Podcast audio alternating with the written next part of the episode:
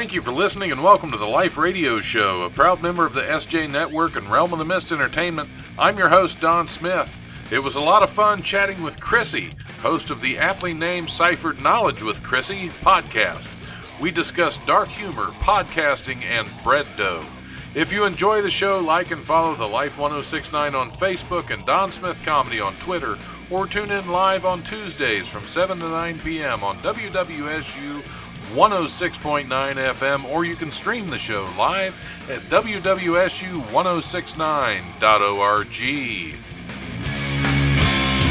The brutal presence overwhelms me. The brutal presence overwhelms me. This podcast is part of the SJ Network. Go to s-j-network.com for more great podcasts and for contact information on publicist Steve Joyner. All right. Hey, welcome to the Life Radio Show. I'm your host, Don Smith. We are zooming right along. I'm hoping my bread rises.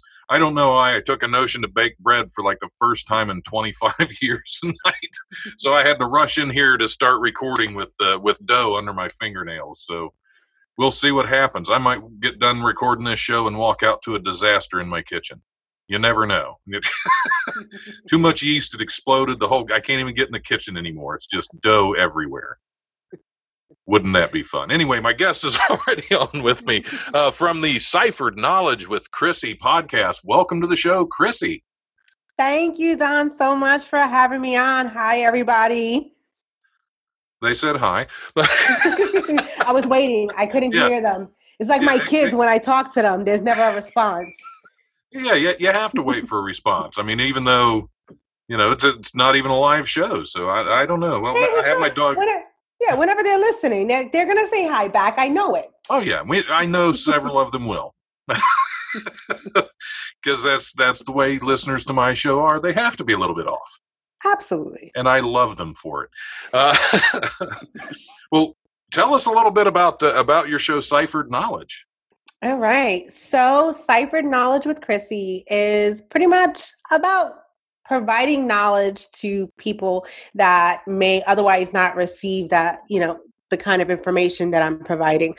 I talk from heavy topics to very lighthearted topics. My goal is to, like I said, provide knowledge to these people. I feel like some people have what I call a 5-mile radius kind of thinking, mm-hmm. where if they haven't experienced it, it doesn't exist, and that's not quite how it works. Right. So I like to cover different areas. I had an obstetrician come on. I had a mental health counselor come on. I had a sex coach come on. You got to go watch that one. It's pretty fun. But we also talk about we also talk about wine and cigars and a bunch of different areas.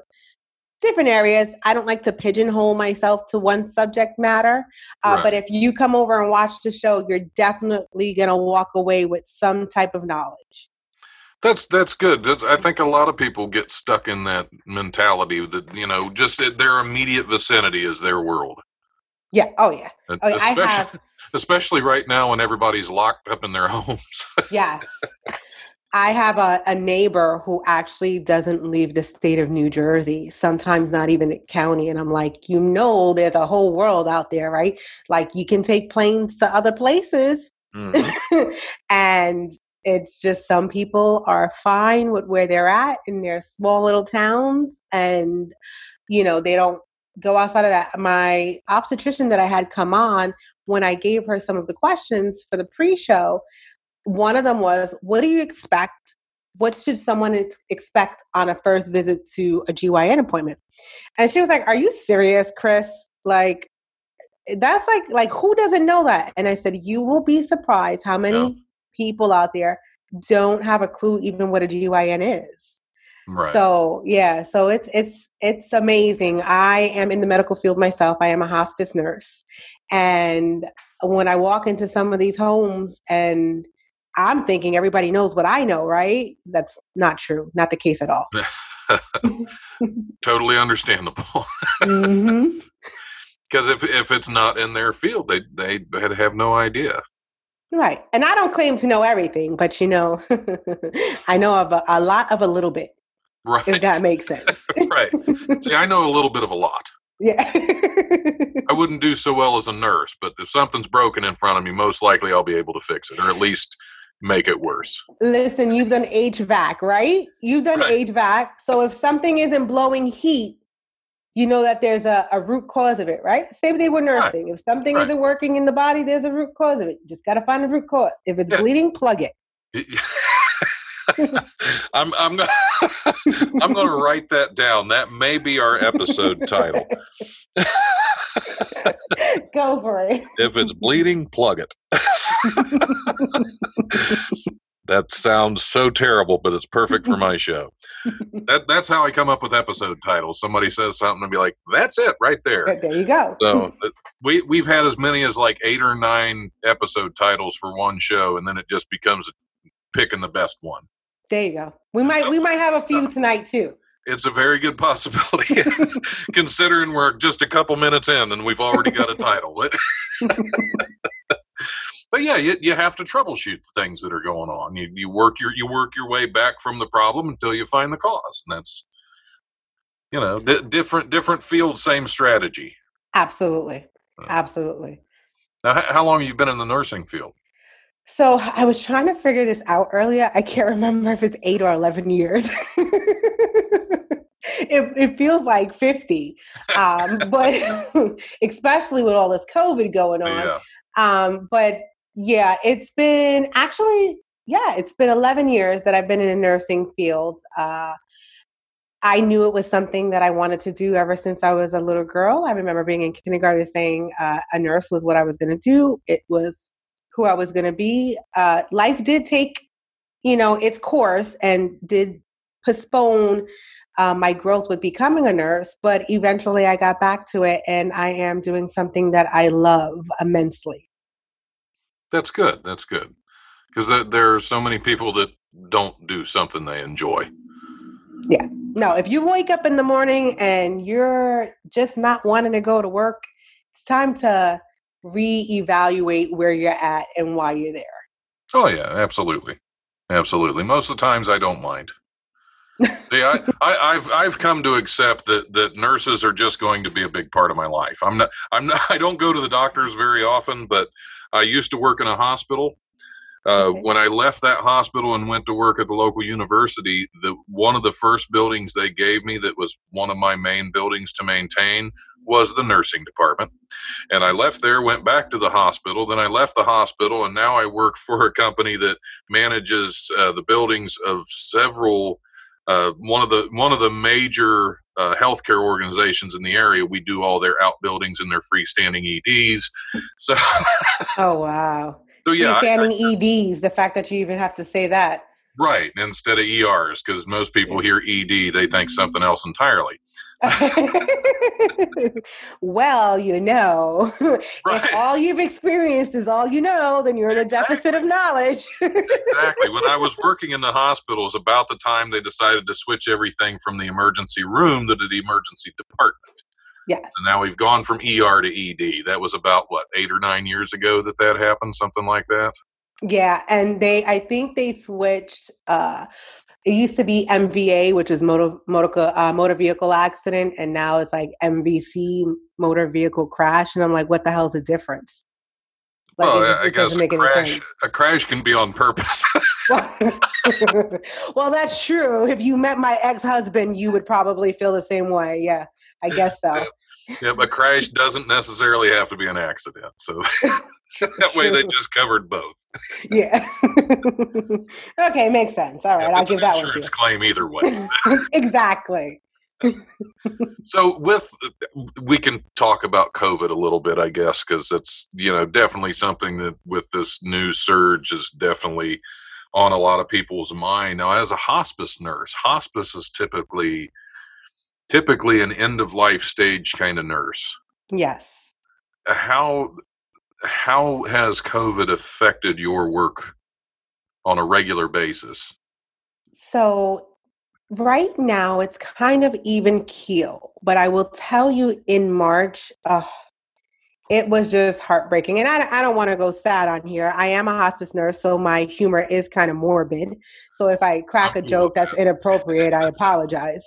But so in March, it got really crazy and heavy. And I'm an evening on call. So basically, I get called out to do any pronouncements, any new admissions, or any urgent visits. And I can tell you I was probably out all night for the whole month of March, April and May, just doing pronouncement after pronouncement. It was a sad sight to see. You know, I'm very used to being able to help someone transition to end of life at a comfortable pace. But with COVID, it's a whole different beast. And I didn't realize how affected I was emotionally by watching, these people pass, because the respiratory system was just completely different, and something that, morphine and the normal medications that I use were able to control it. And just watching them suffer through that end of life transition was, I think I'm pretty good at leaving work at work, but I did find myself kind of, for a couple of days, just being angry and mad and upset. And I didn't know why. And finally I reflected back, and it was something new that I'd never seen before. Yeah. It would definitely take its toll. I mean, that line of work anyway, the people that are able to do that are amazing, because I mean, it's a heartbreaking line of work. It's a heartbreaking area of medicine that, it takes a special kind of person, a special kind of an already special kind of person to be honest. Well, yeah, we're very special. Yeah. If you sat, I will tell you right now, if you sat in a room with a bunch of hospice nurses, you would think we were all psychotic with the jokes that we make. Like, you really would. You'd be like, yeah, I'm going to leave now. Oh, yeah. That cracks me up anyway. I stop and talk to a lot of the nurses at one of the EDs that I work at. And we'll have conversations up there that some of the police officers that'll be there, they'll have to walk away from. Mm-hmm. Some of the nursing stories are just, they get really crazy. You know what? I think you have to have that kind of humor when you are in the work that I'm in, because it's a release, right? Like, you can kind of just shake everything off and let it go and not carry so much of that burden with you. But yeah, like, I mean, I don't even know if I can say it on the show if people are going to dislike me from it, but my boss would call me and be like, listen, you're going to have an admission tonight. And I'm like, all right, well, like, how dead are they? Right? And she'd be like, it's a legitimate question. Yeah. She'd be like, the respirations are this, and there's this going on. And like she'll break it down to me, because there's some physiological changes that we see. And I'm like, so like, is she going to be dead by the time I get there? You're going to make me drive an hour to a dead person? And then she's like, listen, well, hopefully she dies before you even get on the road. All right. And it's like, we don't mean it that way. It's just that this is kind of how we release it. I'll tell you something right now. As soon as we get to that front door and to that patient's bedside, our empathy and compassion is there. The family will never know that we've ever made jokes like that. Right. So the job is very rewarding. You're in with a family at their most vulnerable time, at their weakest point, when they know that they're about to lose a loved one. And you have to have that compassion there. But we got to get it out somehow too. Absolutely. Absolutely. Yeah. See, as an occasional stand-up comedian, I haven't in a while, but we comedians always process things differently too.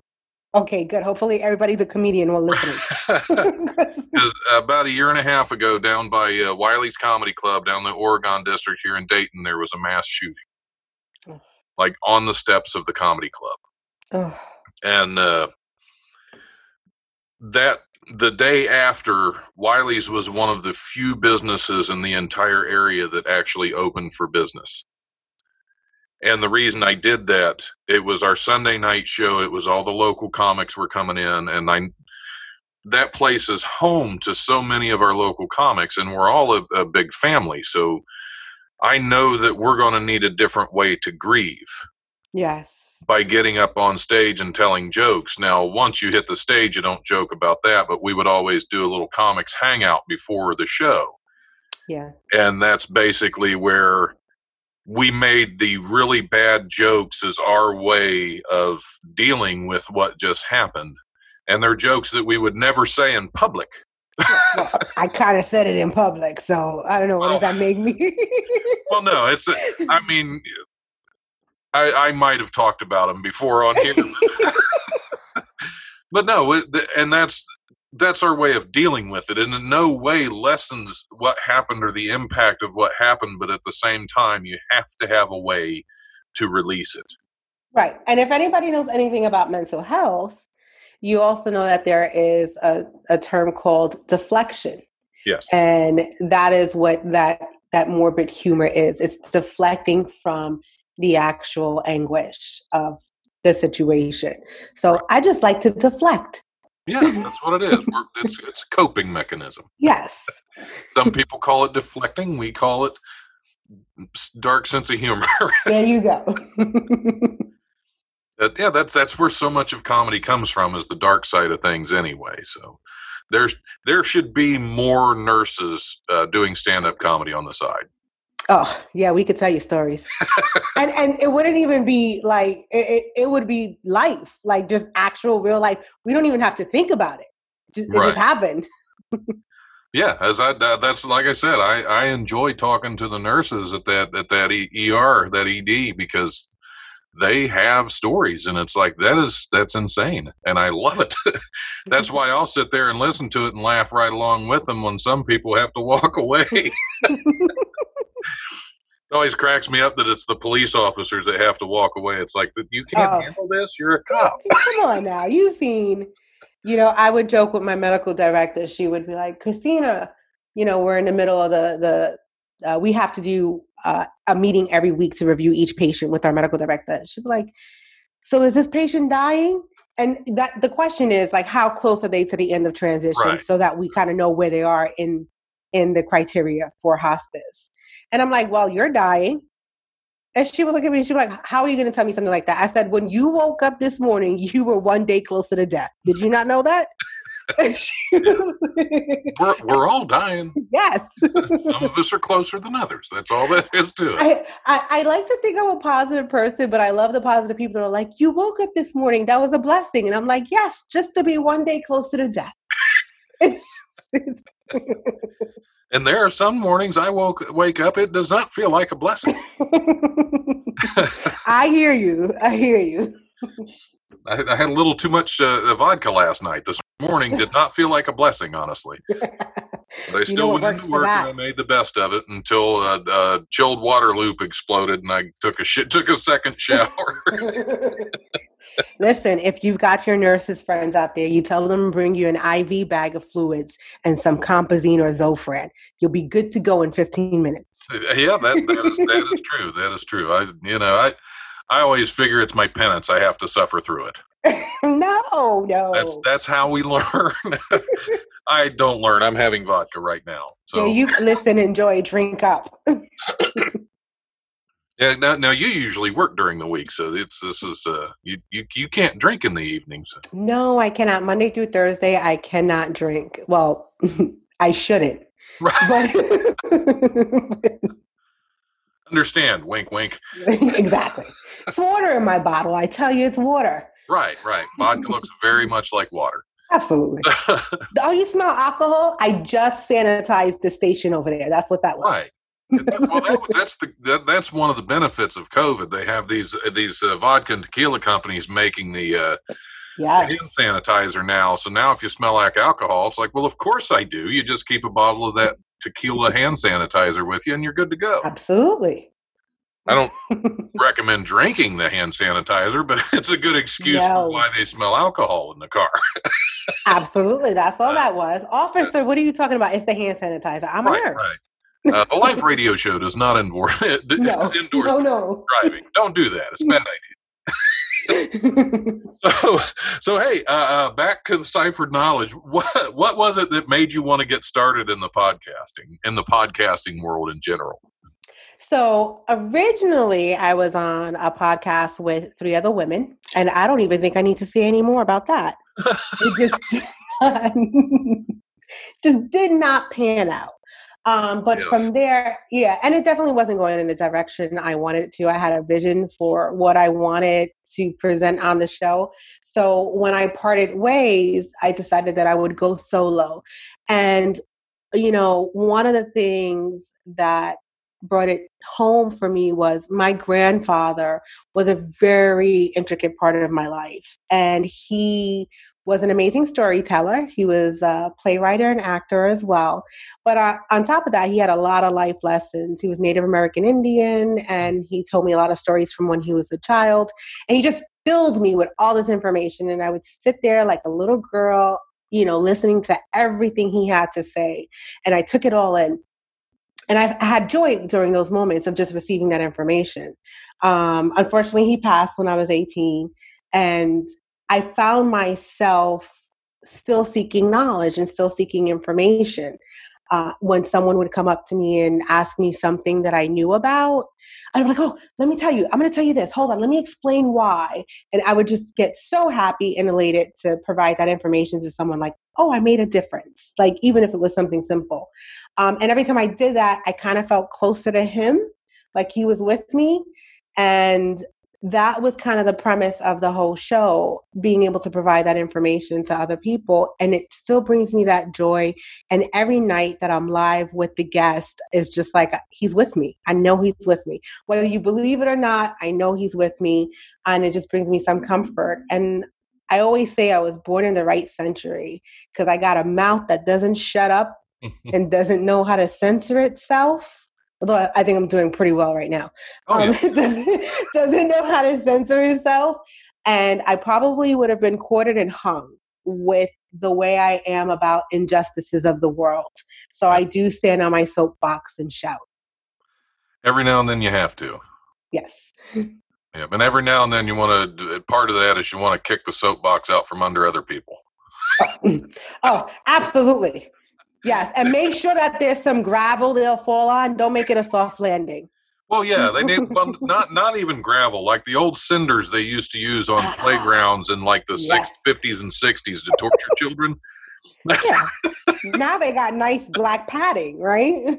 Right, and they got the little rubber. Yeah, we didn't have that. We had wood chips or cinder. Yes, and either one is not fun to fall on. Nope. I tell you, you kids these days. They don't know how hard we had it. Yeah. They got it so easy. Just coddled their whole life. Exactly. I'm like, feelings? What feelings? You're too young to have feelings. Get out of here. Yeah, feelings. They don't exist. Feelings are a figment of your imagination. Yeah, they last for a moment and then you're over it. Keep going. Yeah, now you mentioned being on a podcast with co-hosts. That did not work out. No. I know the feeling. Yes, let alone women. I think we're a little worse at it. It's I don't know. I had some pretty bad experiences with But I'm not going to go into those too much. But I tried to co-host for a year or so, and it didn't work out. We actually haven't spoken since we left the studio. It's almost 4 years ago. Wow. I still speak to two of them, but one of them, yeah, no. Yeah, and then I had another kind of an occasional regular co-host that I don't think I've talked to her in a year. So yeah, it happens. Now there for a long time, I was having guest co-hosts. I'd have a guest co-host and a different one every week. That way they'd be on and they'd know it wasn't their show. Gotcha. Once they're on for a little while, they start forgetting that you know, whose show it is. And that's when it, that's when it all goes south, right? Yeah, absolutely. You know, mine was, I did a lot of the heavy lifting. And when I kind of delegated some of the tasks to other members, they weren't on the same page and things started, you know, backsliding and not going smoothly. And I was like, I'm not about to be on a sinking ship. So see ya. Like, yeah, that's understandable. Yeah. And the ship has sunk. But you have your own podcast. And I am floating. You're the captain. Yes. Is that why you put your name in the title with Chrissy? Yep. That way there's no question. Confusion. No confusion. What does that say there? Okay. Yeah. That way you can point it out to them as you're kicking them out. It's your name up there. See, I didn't do that. I just called it the Life Radio Show. And I guess the reason I did that is I wanted to confuse religious people so they'd come on and really, really upset. I've gotten emails about that before. This has been like, what are you talking about? This is life. We're talking to real live people. It's life. Right. That's why, that's what I always say. That's the reasoning for naming it. That is, you know, we talk about a little bit of everything. There you go. Absolutely. Because that's one of the things I enjoy in the show. I talk to so many people that I otherwise wouldn't get a chance to know. And we're not always comedy. We talked about some serious matters today. I've talked about some serious matters on other shows, but we always try to find humor in other things. Yeah. You know what? Listen, you know, life is short. Like I said, you wake up every morning closer to death. So maybe that should be the title. No, don't do that. Don't do that. Right? Welcome to the Closer to Death podcast. Yeah. It is life, right? I don't know. I might bring more listeners in that way. I'll get all the goth kids and all the depressed people listening. Exactly. And then I'll cheer them up, and they'll stop listening to my show. Oh, that would be so sad. And then they would start listening again. Right, they'd get sad, start listening. So I'd have like channel jumpers. I'd be back and forth with my show. They'd miss a couple episodes. They'd come back. That's okay. But yeah, we have to enjoy life every day, you know? So just, if you keep smiling, you know, and see at least one positive thing out of the day, there has to be at least one, you know, look for that silver lining. That's it. Absolutely. Absolutely. Now, where can we find Ciphered Knowledge with Chrissy? Well, you can find me on Facebook, YouTube, Instagram, and Twitter, but I can send you to one location and I'll have the links to all of that. And if you just go to www.cypheredknowledge.com, it'll have all the episodes from season 1 there, as well as all the links to my social media and also some contact information if you would like to get in touch with me. And that's CIPHER ED. ED. K. Yep. Okay. KNOWLEDGE.com. All right. Well, I think we're going to take a short break right now, and we will come back and go over some news stories. We'll have more with Chrissy that way. She can join in. She can join in, and we can learn something together on these news stories, because those are always a learning experience. Don't always learn anything useful, but we always learn something. Knowledge is knowledge. Knowledge is knowledge. All right. We'll be right back on the Life Radio Show. Don't go anywhere. I am particularly offended by other people's bad habits that are not the same as my own at the present time. The way they always do those things, this and that and other stuff that I don't have the time, money, or energy to do anymore. But if you've got some things to say about stuff I do every day that is not the same as yourself at the present time, who, tell me who, that's WHO, died and made you king. Hey, what's up, guys? It's Chris Rastali of Breaking the Fourth Wall. If you enjoy our show, you can find it on YouTube. Just look up Realm of the Mist Entertainment, or just look up Realm of the Mist Entertainment on Anchor.fm, Apple iTunes, Spotify, Pandora, iHeartRadio, or wherever quality podcasts can be heard. And also you can find us on all the social medias. Just look for Realm of the Mist Entertainment. And I will catch you on the other side. Hey, this is Don Smith. I want to take a minute to tell you about The Devil's Apple, a new book by my friend William Morris. It's the true and brutally honest story about Bill's own battle with addiction. It was written for those struggling to overcome addiction as well as those watching a loved one struggle. In Bill's own words, you work just as hard to be an addict as you do to be clean and sober. You can find The Devil's Apple on Amazon.com, and for a limited time you can get it for free on the Kindle app. Today we're teaching poodles how to fly. Come here, Foofy. Foofy, are you psyched? Are you ready? Okay, here we go. Get ready and fly! Oh, man. All right, hey, welcome back to the Life Radio Show. We are still zooming right along. We have Chrissy from Ciphered Knowledge with Chrissy still on the air with us. She didn't run off. No, you couldn't see me if I ran off either. That's true. So are you doing okay? Or are you surviving the show so far? Are you having a good time? Yeah, I think I'm doing good. I just hope other people think I am as funny as I think I am. So well, the news stories are the real test of that. That's okay, let's see. That's where we find out. So are you ready to get started on some news? I am ready. Let's hear what's going on in Florida. All right, this is actually in Tokyo. We're going to start off in Tokyo. Dressed in a Santa costume. Hold on, why is this playing? That shouldn't play. Okay, dressed in a Santa costume, a mask, and flippers, a diver waved through a curtain of tropical fish in a Tokyo aquarium at socially distant spectators watching from behind the glass.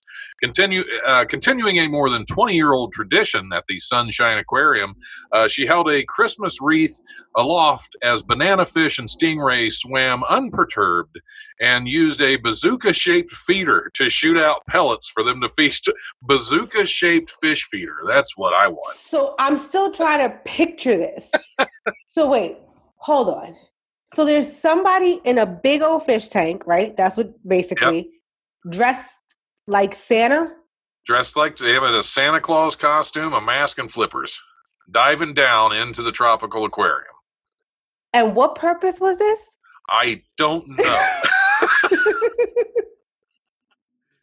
To be honest, I thought, how can you swim in that outfit? 42-year-old Kiichi Matsumura, visiting his wife and 4-year-old son, told Reuters after seeing the show. It's a show which will continue until Christmas Day. For Tokyo resident Ayami Kobayashi, 35, the entertainment was all more welcome in a year overshadowed by the pandemic. So it's just a show. It's just a show that they do. They started in 1999, apparently. So it's just a show where they. I'm still trying to like. Santa Claus swims with the fishes. Okay, but hold on. Like, does Santa have a belly, or like, is Santa in a scuba gear? We'll have to find out. I'm looking for pictures right now, and I'm not seeing it. There's a video. I don't want to play the video because it might make noise during the show. I don't want that. But no. I am curious.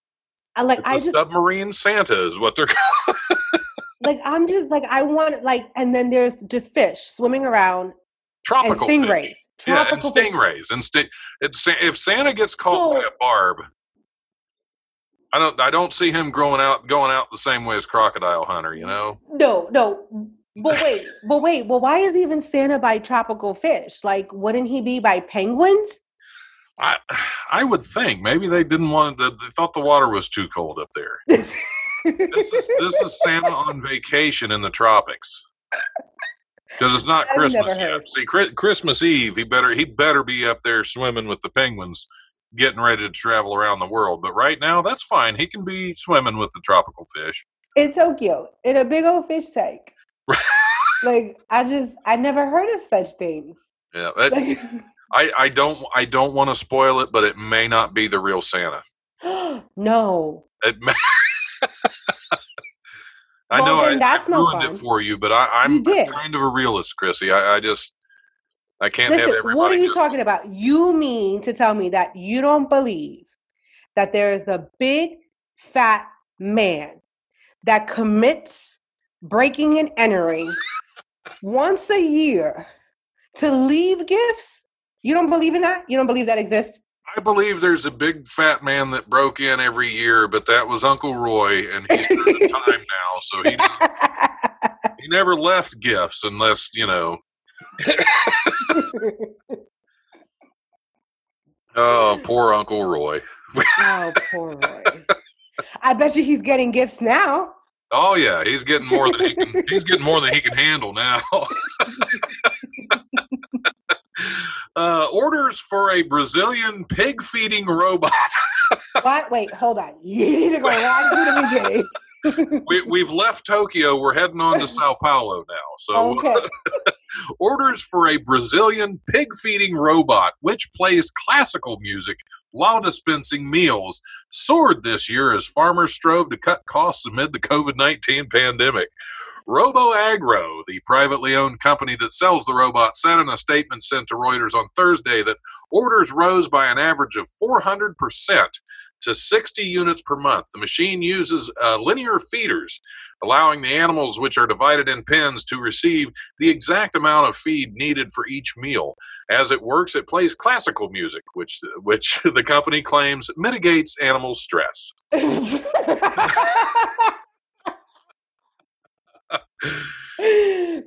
So first of all, when you first said it, I didn't think it was a pig feeder feeding other animals. I thought that the pig feeder was serving us bacon. What? And playing classical. Okay. That's what I want. It's like, eat my brother, and I'll play some. Right. Some Beethoven for you. I now want my breakfast to be a robot feeding me bacon while it plays classical music. But it has to be a pig serving you bacon. I'm cool with that. I am cool with, even better, a pig robot serving me bacon while I listen to classical. That is, I have a new dream. There you go. But I have another question about this. Life goal right now. I'm amazed. I have another question. Who did the study to discover that the classical music de-stressed the animals? Like, how was that done? I think that's just a sales tactic. Okay. I think that's all that is, because all they did is they put a DVD player or a CD player in with it.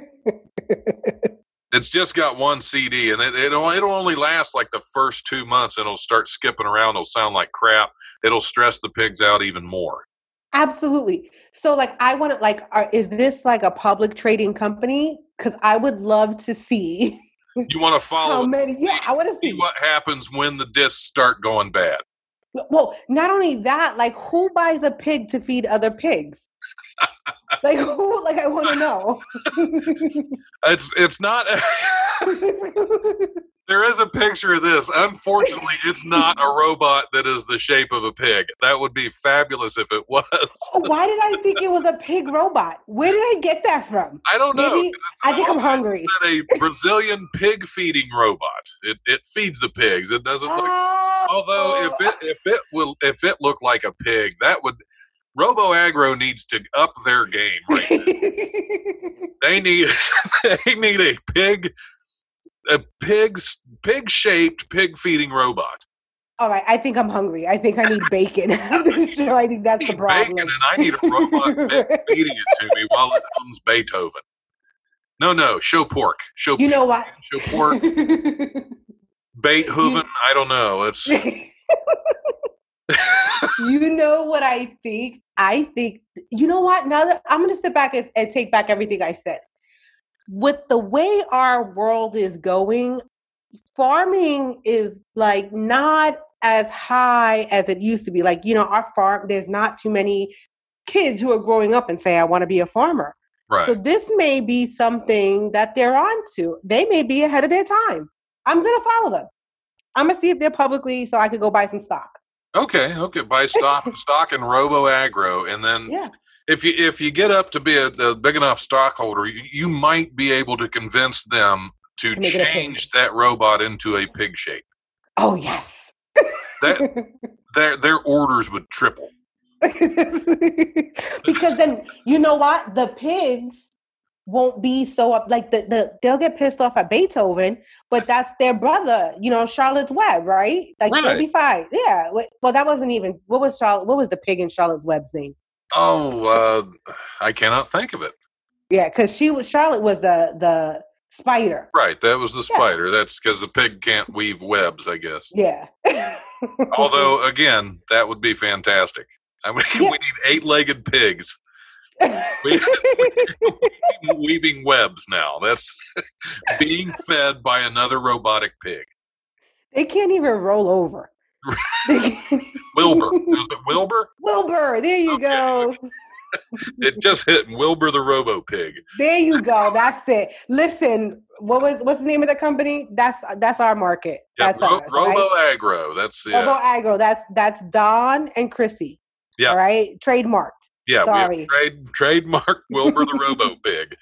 We will sell it along with the idea. Mm-hmm. Oh, that's good stuff. I want a pig feeding me bacon. That is a new life goal for me. I'm telling you, you can only imagine, right? Like, if you don't think of it, it doesn't exist, right? Exactly. I think, therefore it is. Exactly. I think that's how it goes. Well, in my house, it's because I said so. Right, that works too. All right, we'll head to Romania. We're going all over the globe tonight. You got me traveling. I don't even have my passport. Well, that's how we get outside of our comfort zone. We learn. We get outside. Yeah, that's a Romanian cobbler. It's not like a peach cobbler. Okay, because I was thinking food again. Right. This is a shoemaker, that kind of cobbler. A Romanian cobbler who made giant shoes to help keep people apart during the first wave of COVID-19, which is great, has come up with a new line of huge winter boots to stamp out the second onslaught of the disease. Grigore Lup, which I love that name, Grigore Lup, said the shoes he launched in May in a European size 75 had sold across the world and helped keep his store afloat in the Transylvanian city of Cluj. He started making them when he noticed people were standing too close together and ignoring social distancing rules. Two people facing each other in his elongated footwear would be forced to stand just under 2 meters apart. Okay, so you have to describe this to me. Is it just in the front that it's long? Yes. Or do you have... So that doesn't work. Yeah, because you could interweave them. Yeah, and if we're standing back to back, basket weave with other people's shoe fronts. Yeah, and if we stood back to back, butt cheek to butt cheek, like that's not 6 feet apart. Exactly. See, I'll here you go. We'll show you what we got here if it's going to share it there.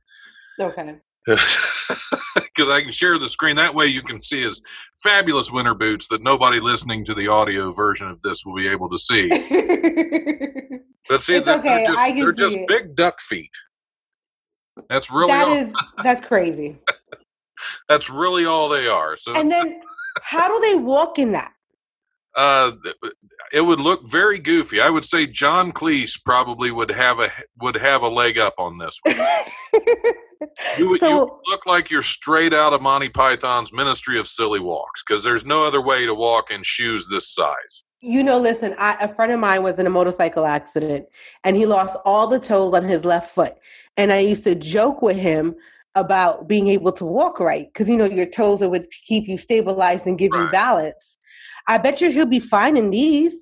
Yeah, there's balance right there. You could lean almost horizontal and still be held upright by these shoes. And like, how do you know which size is your size? Where are you measuring from? Yeah, there has to be some kind of filler in there. There has to be a real size to these shoes. Otherwise, they would be very uncomfortable. Although a lot of toe freedom, which for me is a very important thing in a good shoe. Well, I don't know. They look kind of narrow, and I've got fat feet. I'm the same way. I wear like a size 13 quadruple D.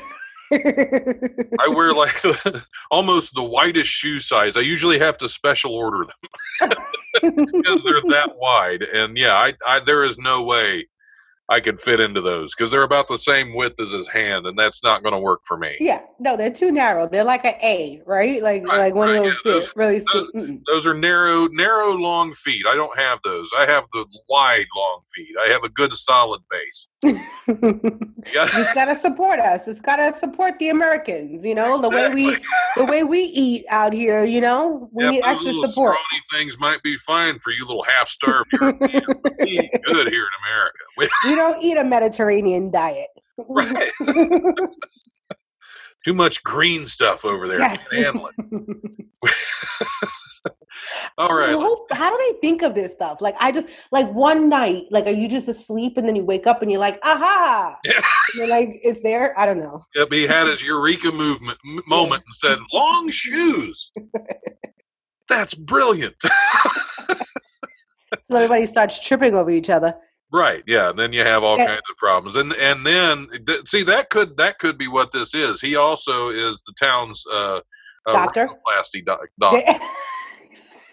So people are tripping, they're breaking their nose. He has to fix them. He's double dipping. He's getting them. There twice. You go. Yeah. Well, then he is a very intelligent man. Oh yeah, it's everything comes down to marketing these days. Absolutely.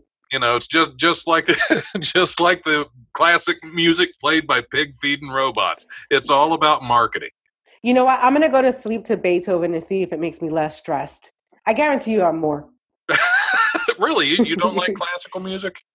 No. I mean, in a movie, I could tolerate it for a couple of seconds. But to sit there, no. Give me some smooth jazz. Every now and then, I'll play some classical in the car, like driving to work, and I'll crank it. Because classical's got some bass too. Yeah, well, maybe I'll try it. And that's fun. Somebody comes up next to me and they hear that boom, boom, and then I roll down the window. It's like, doo, doo, doo, doo, you know. I start conducting with my fingers while I'm driving, and it just blows their minds. I live in a very rural redneck county, and if I blasted some classical music, I don't know what would happen. So that's even better. They need that. I drive up and visit my family. I'm either blasting some classical or like some Tupac because they need to experience other things. Absolutely. There you go. Yes. Or some Parliament. I might even mix in some funk in there. It's hilarious. Anytime somebody rides in my work truck, it's got a flash drive in there that feeds like my entire collection of music on there, and it'll hop from Beethoven to Parliament to Bob Marley to Megadeth. It's all over. I love it though. My music taste is schizophrenic. No, it's eclectic. There you go. That's a good way to put it. No, I'm not rich enough to be eclectic yet. You have to have money to be eclectic. Yeah. Right now, I'm just poor and weird. Well, maybe if you label it that way, we could just pretend for a little bit. like a fake it till you make it thing. There again, we're back to marketing. Exactly. It all comes back to marketing. All right, we'll find one more fun news story, and I've got to go with this one. I touched on this one in my show last. Oh no! There is one I want to touch on more than that. That's because that one. Well, don't say that around little kids. That is true. That is very true. That is great advice right there. No, this is one I wanted to get to on the show that I recorded yesterday. And I didn't get to because this is a story about a wallaroo. All right, you have to elaborate. What is a wallaroo?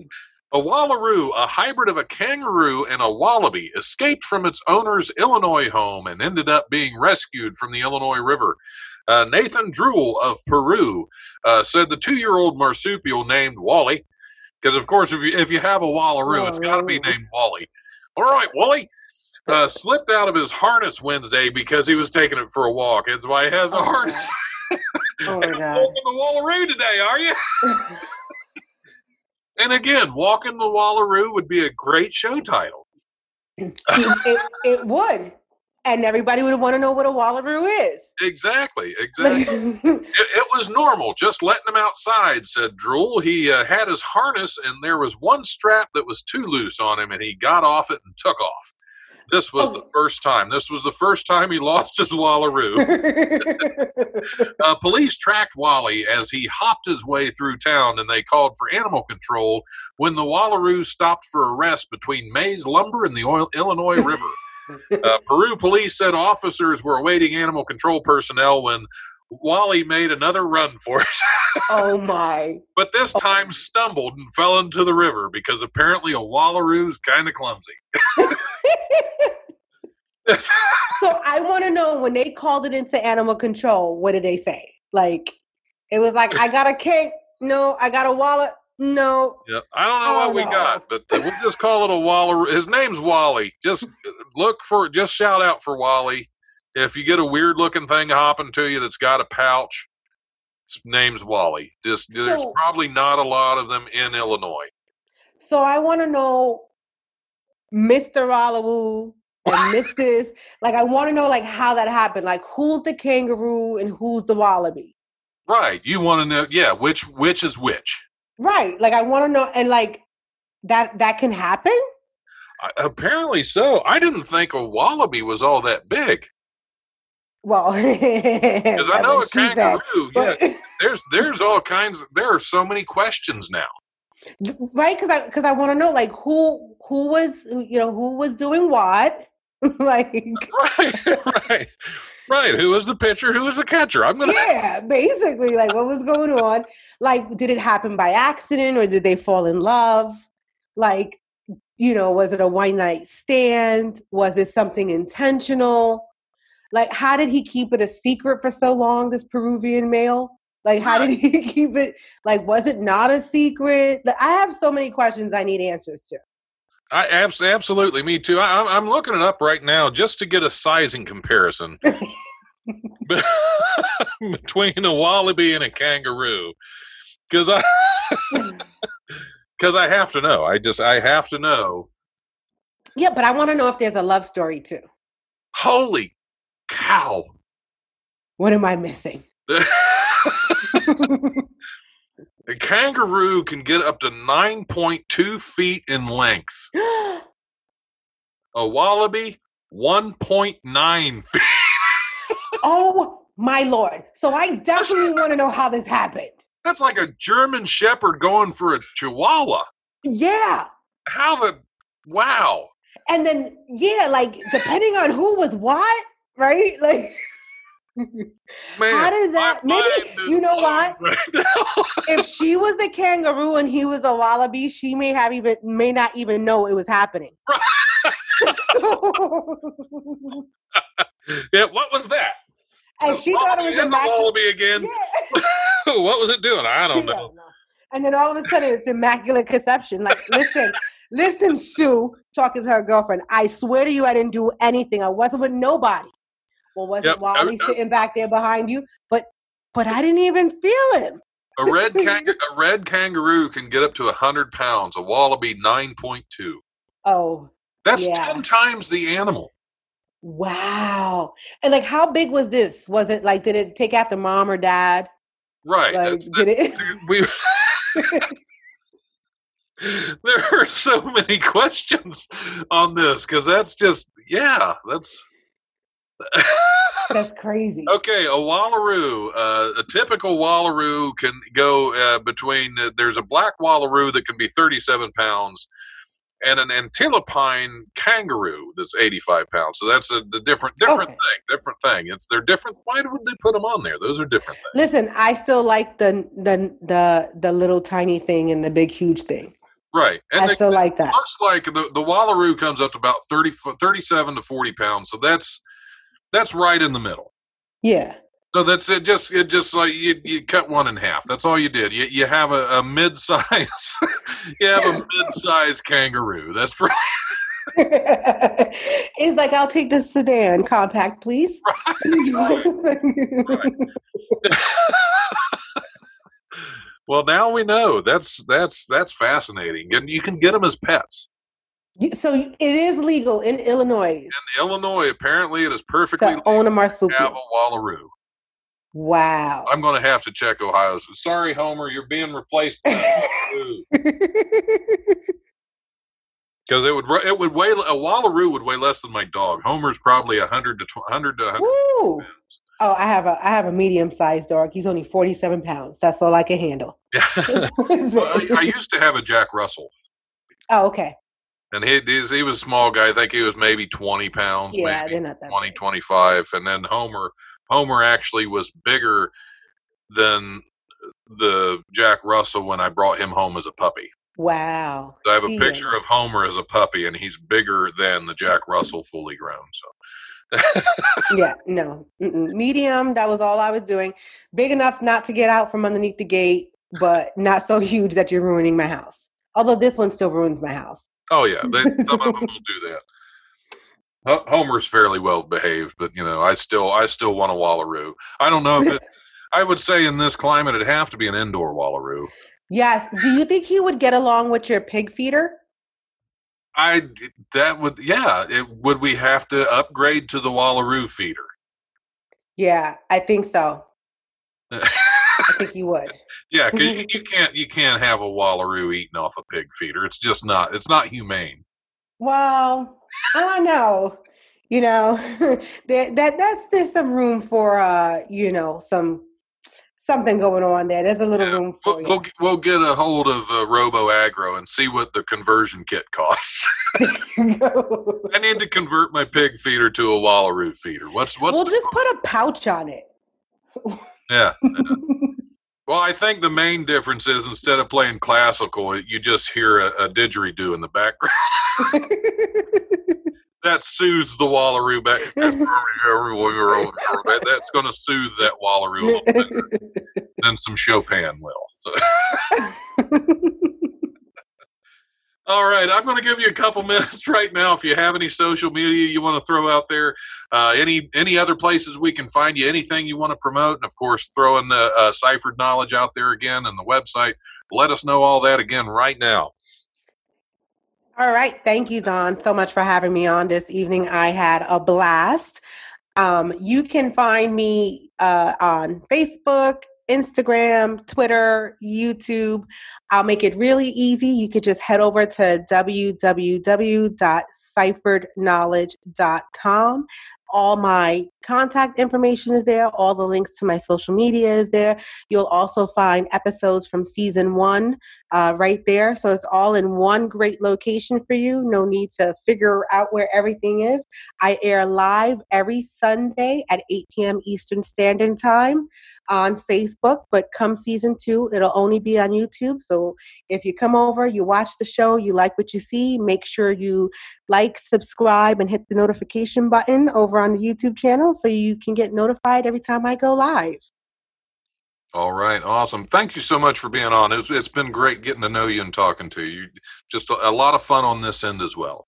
Thank you so much. I had a great time. So, and then you guys need to tell Don if I'm as funny as I think I am. You just gotta let them know. Just tell who? Oh, they need to tell me. Yeah, you can always email the Life 1069 at gmail.com and just make sure you let me know what make sure. Chrissy, you're at least as funny as me. I don't know. I don't think so. My kids call me corny. You kept right up. You didn't miss a beat. Absolutely fantastic. Thanks for being on the show. Thanks so much. And thanks for listening to the Life Radio Show. Like I keep telling you guys, if you're going to keep listening to me, I'm just going to keep making these. All right. Have a great night.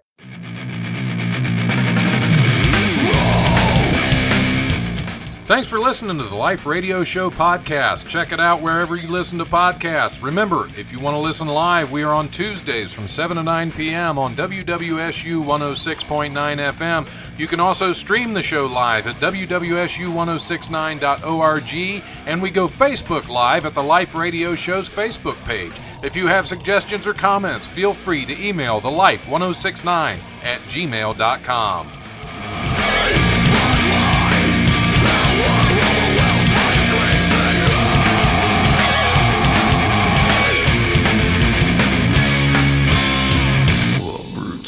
presence overwhelms me.